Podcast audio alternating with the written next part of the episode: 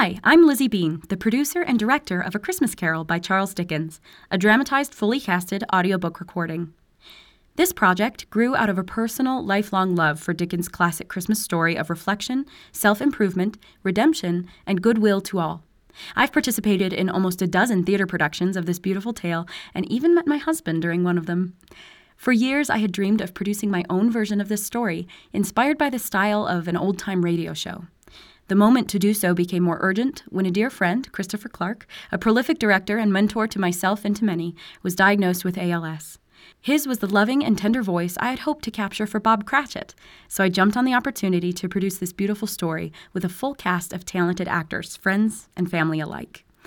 I hope our interpretation warms your heart and inspires change for the better.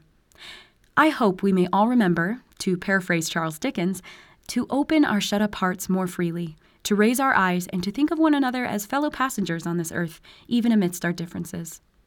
Thank you so much for letting us share this story with you. So, without further ado, please enjoy Charles Dickens' A Christmas Carol.